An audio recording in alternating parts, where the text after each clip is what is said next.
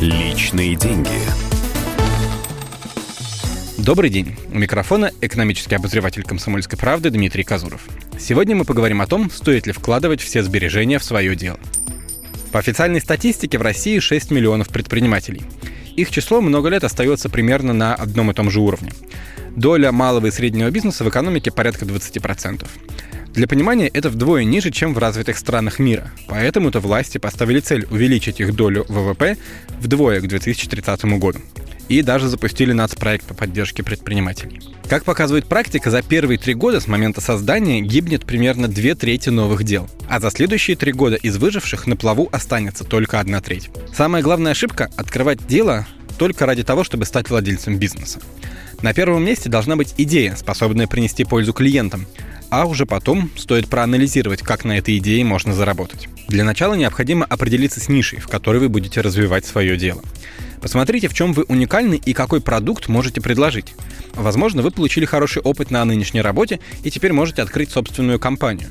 Или хобби может перерасти в доходное дело – Наконец, если коллеги и друзья часто обращаются к вам за советом, вдруг эти рекомендации чего-то достоят. После этого полезно будет взглянуть на тех, кто уже делает что-то похожее.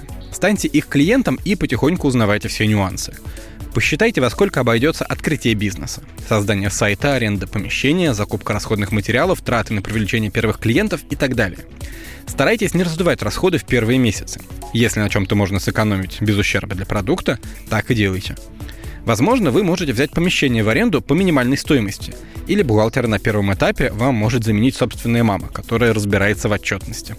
Знаний, как и денег, много не бывает. Если захотел организовать бизнес, либо читай книжки, либо спрашивай друзей-предпринимателей, либо иди на тренинги. А лучше все сразу.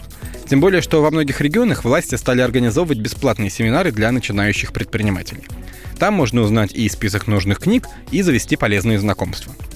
Если все сходится, то есть есть идея, деньги, знания и желание, становитесь официальным предпринимателем. Сейчас, чтобы зарегистрироваться в налоговой, туда можно даже не ходить. Все можно сделать либо в МФЦ, либо через крупные банки. Личные деньги. А, а можно денег на... Конечно. Мы не спросим, для чего вам деньги. Мы просто можем их вам дать. Всего за 45 минут под залог ПТС на собственное авто. Я не могу без машины. А машина останется у вас. Пользуйтесь. Хорошо. А то кредиты задушили. Мы можем помочь. Рефинансирование на выгодных условиях. Получите деньги и вздохните свободно. Звоните 135 30 70. Код города 495. Повторяю. 135 30 70. Предложение не является публичной офертой. ООО «МКК Залогатор».